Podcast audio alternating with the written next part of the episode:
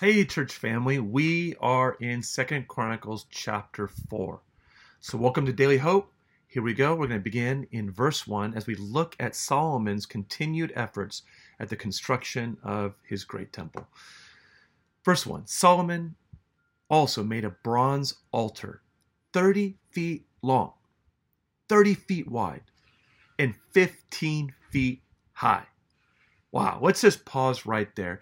And let's pause for a moment and reflect on the role and the purpose of altars that we see throughout the Bible.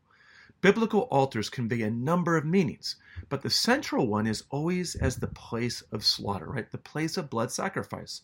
The Hebrew word for altar comes from the same Hebrew word for slaughter, meaning that the central purpose of the altar is the place of blood sacrifice. Now, this altar would have been an imposing structure located right before you walk through the doors into the temple of God, located in the inner court.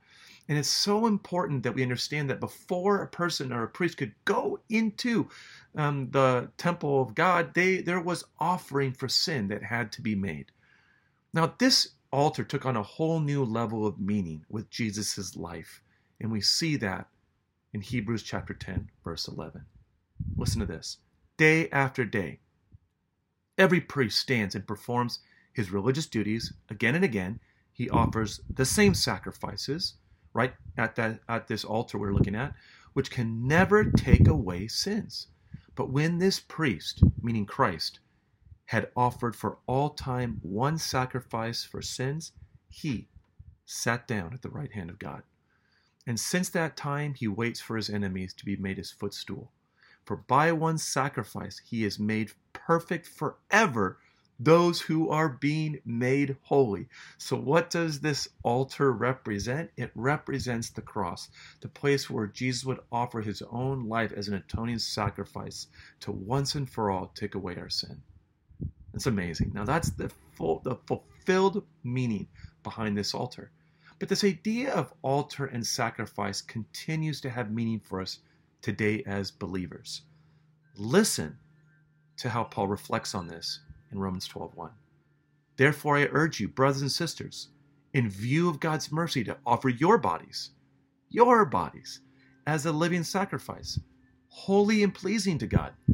This is your true and proper worship. Now get this. In response, in view of God's mercy, what Jesus has done for us, we now make a sacrifice, a living sacrifice of our life. We no longer make sacrifices of our life for the purpose of our sin, but out of a response of gratitude and joy and love for what Christ has done for us. Now, I want to take this a little further. I want us to reflect on the fact that there was an original, a 1.0 version of this altar in the tabernacle that Moses built. It's recorded in Exodus 27, verse 2.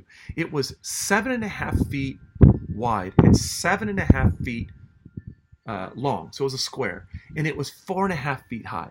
Now compare that to Solomon's altar. I mean, Solomon would have worshipped at this altar that Moses had built up until we get to Second Chronicles 4 1, where it goes from seven and a half by seven and a half to 30 by 30.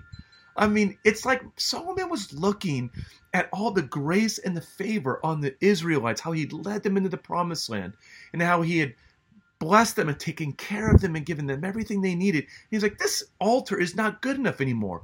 I need to build a 30 by 30 altar for in response to what God has done for us. Here is the point. As God's grace and favor and mercy grows in our life, so should our altar grow alongside God's favor. Right? Our altar represents our devotion and our worship to God in response to his grace and mercy. Let the altar, may the altar of our life grow. May our worship and our devotion grow as God's grace grows in us.